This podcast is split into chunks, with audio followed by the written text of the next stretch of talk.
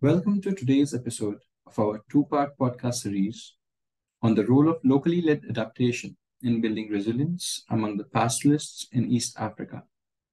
I'm your host, Pranav Singh, a climate change expert at MSC. Today, we have with us not one, but two brilliant speakers who have worked extensively with the pastoralist communities at the intersection of climate change and livelihoods. Our first guest is Tahira Mohamed, Tahira is an interdisciplinary social scientist with over eight years of experience in pastoralist livelihood change, resilience, and development, especially among the cross border Borana communities in northern Kenya and southern Ethiopia. Tahira is based at the International Livestock Research Institute in Kenya, studying the linkages between long term resilience programs and short term humanitarian support among the pastoralist communities of the Horn of Africa. Joining Tahira is Wendy Chamberlain. Wendy is a development professional with over 17 years of experience in sub Saharan Africa, focusing on technology, financial inclusion, and agriculture. She has been working towards strengthening climate resilience through locally led measures, focusing on the pastoralist communities. Thanks, Pranav. It's great to be here. Thank you, Pranav, for having us today. Wonderful. I look forward to our conversation today. Let's get started with the part one of this uh, two part episode. So, increasingly, we have been listening, uh, we've been coming across uh, an increased focus on locally led adaptation as opposed to the top down approaches. We have also been hearing about the increased focus on adaptation and resilience as opposed to simply mitigation. What I wanted to understand, and given your experience of working uh, with the pastoralists, Tahira, is what are the specific challenges that climate change poses for pastoralists in East Africa, uh, especially in regards to their livelihoods, food security, and access to water? And how are these challenges particularly troublesome for the women pastoralists? Uh, thank you very much, Pranav, uh, first for having us uh, for in this podcast and uh, for this question. Um, pastoralists, uh, as regard to climate change, they face um, significant challenges, which is interlinked and some of them cascading. So number one is the changing weather pattern, which result in prolonged drought, uh, sometimes two, three years apart, and also sometimes leading to flash floods. And uh, this all bring back uh, different forms of animal diseases. So it's combination of all these factors that in, that affect pastoralist livelihood in this part of the world. And since livestock is the primary source of livelihood for these dryland communities in East Africa, loss of livestock to this event undermine family survival. That means food security is decreased, children are, mal children are malnourished, and people lose their livelihood. And the most significantly, the loss is so severe, severe on women, especially as they try to balance their care role with livestock production under these extreme events. For example, in these recent droughts, uh, women were migrating into to different places, sometimes crossing to different counties. And this meant abandoning their, their houseware, I mean house, house care role and their families, and sometimes staying out for long, so undermining their food, the food security for their family. In addition, uh, some women, especially in peri-urban pastoral areas, uh, they engage in livestock livestock trade. So if they lose their livestock, that means they lose their livelihood, which also come back affecting their their their survival. So in a nutshell, these are the few challenges that climate change uh, uh, influences the life of pastoralists, especially women in this region. I see. Thanks for that, Tahira. I think I can understand and I can appreciate the importance of uh, livestock and the livelihoods how deeply ingrained and how pervasive it is on their livelihoods and their general lifestyle, how a shock that affects that source of income uh, can have cascading effects all the other facets of life. So, Wendy, to you, when we talk about these, uh, the importance of protecting the vulnerable communities, uh, pastoralists against these shocks, climate, climate shocks, and so on, what is the uh, locally led approach that we've been hearing uh, gaining so much traction, and what is its importance towards building climate adaptation and resilience? Thanks, Pranav. Um, you know, when we talk about the locally led approach and when we talk about locally led adaptation, we're not necessarily referring to one, shall we say, standard, standardized development approach, but what we, we, we are referring to is more a recognition that often there are longstanding forms of community resilience and adaptation that are, are in place and that they may likely demonstrate greater support for community resilience. And this doesn't mean that outside development interventions are wrong or bad, but often we in the development sector overlook local solutions and potentially even at worst diminish them as being too small to scale. And yet localized insights address some of the very challenges that climate, climate risks presents. Um, and the reason that this matters is because risk exposure to climate shocks and stresses is very contextual. Um, and solutions need to be based on context and individual and community priorities to ensure that there's uptake and sustainability over time.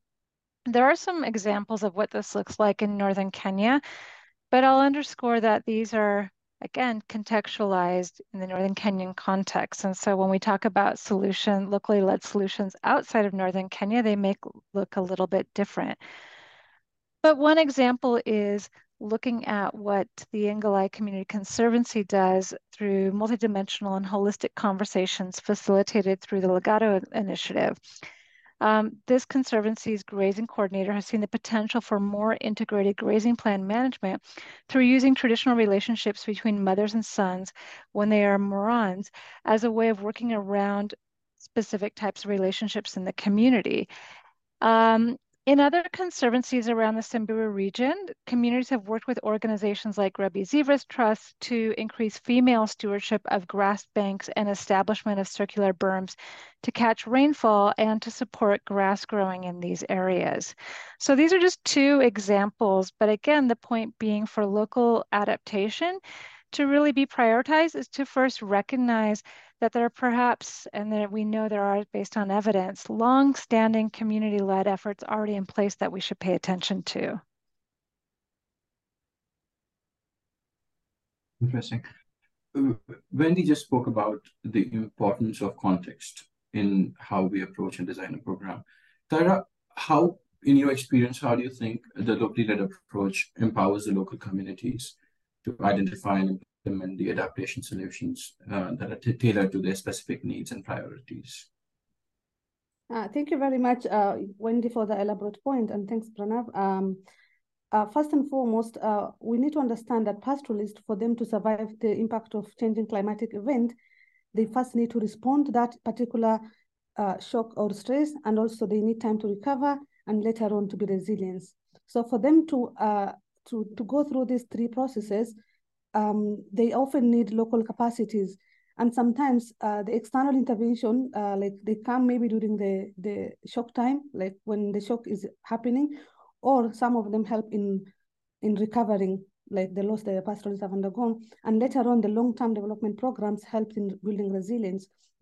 So what uh, what what we need to understand is what already already exists on the ground. In our recent study on building resilience from below, we highlighted the concept called high reliability professionals, and we applied that concept from the critical infrastructure like uh, uh, water system, uh, electricity system. This critical infrastructure have very highly reliable professionals and pastoralists because they also work in critical uh, infra critical uh, production because they need to provide uh, goods in variable environmental condition. They need to have these professionals, and these professionals are many people working together. It's no one person. So for example, the herd owner works with the herders who are hired or sometimes who are partnered with.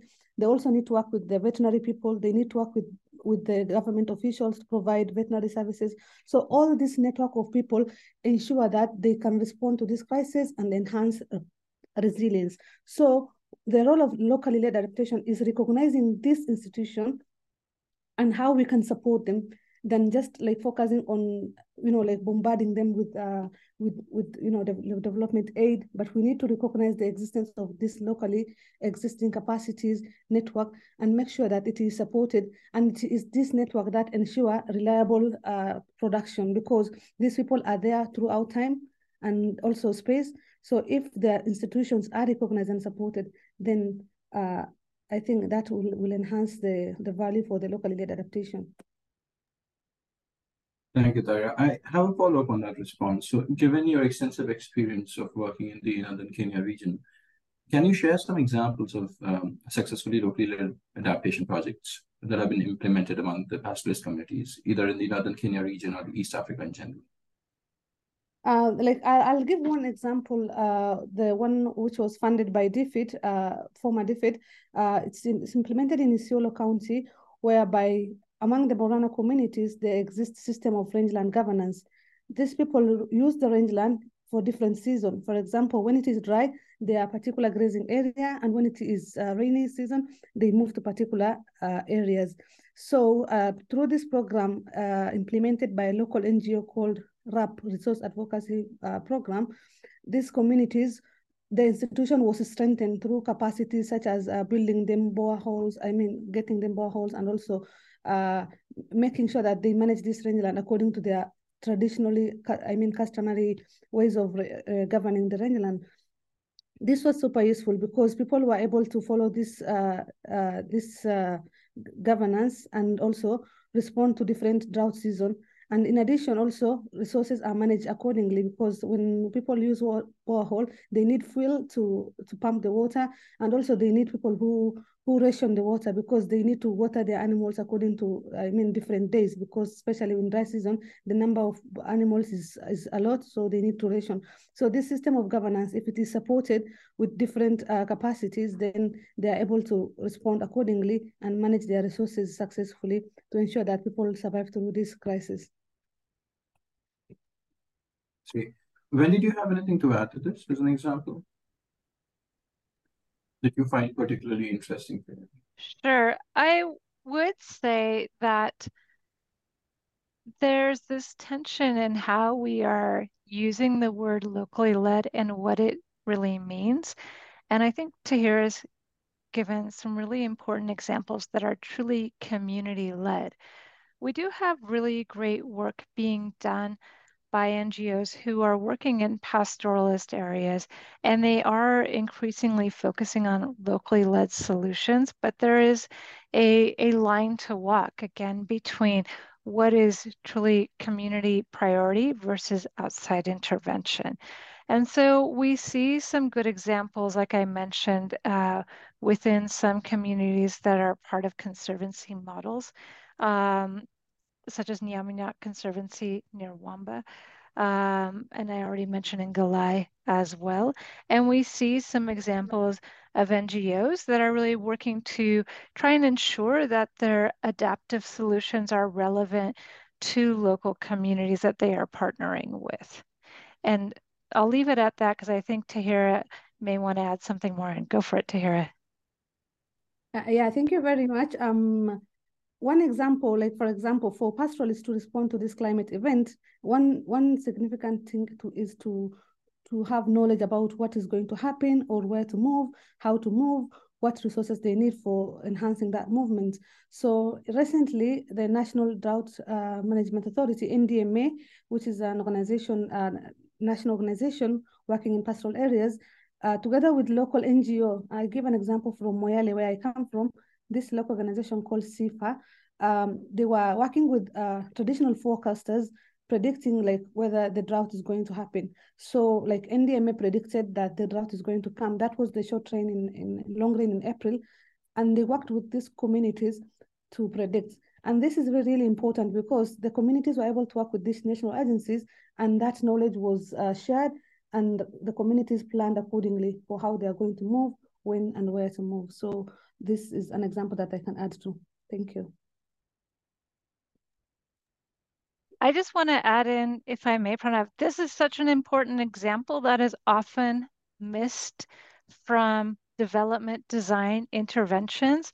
And it's a perfect example of why those interventions, when designed, need to ensure they have community participation at the word go because of the import of this type of insight that can really have an impact on the type of program design that is put into place. Well, I really, I really love this uh, building up on each other. I think uh, there are a lot of questions when we talk about locally led adaptation involving the community uh, from the get-go.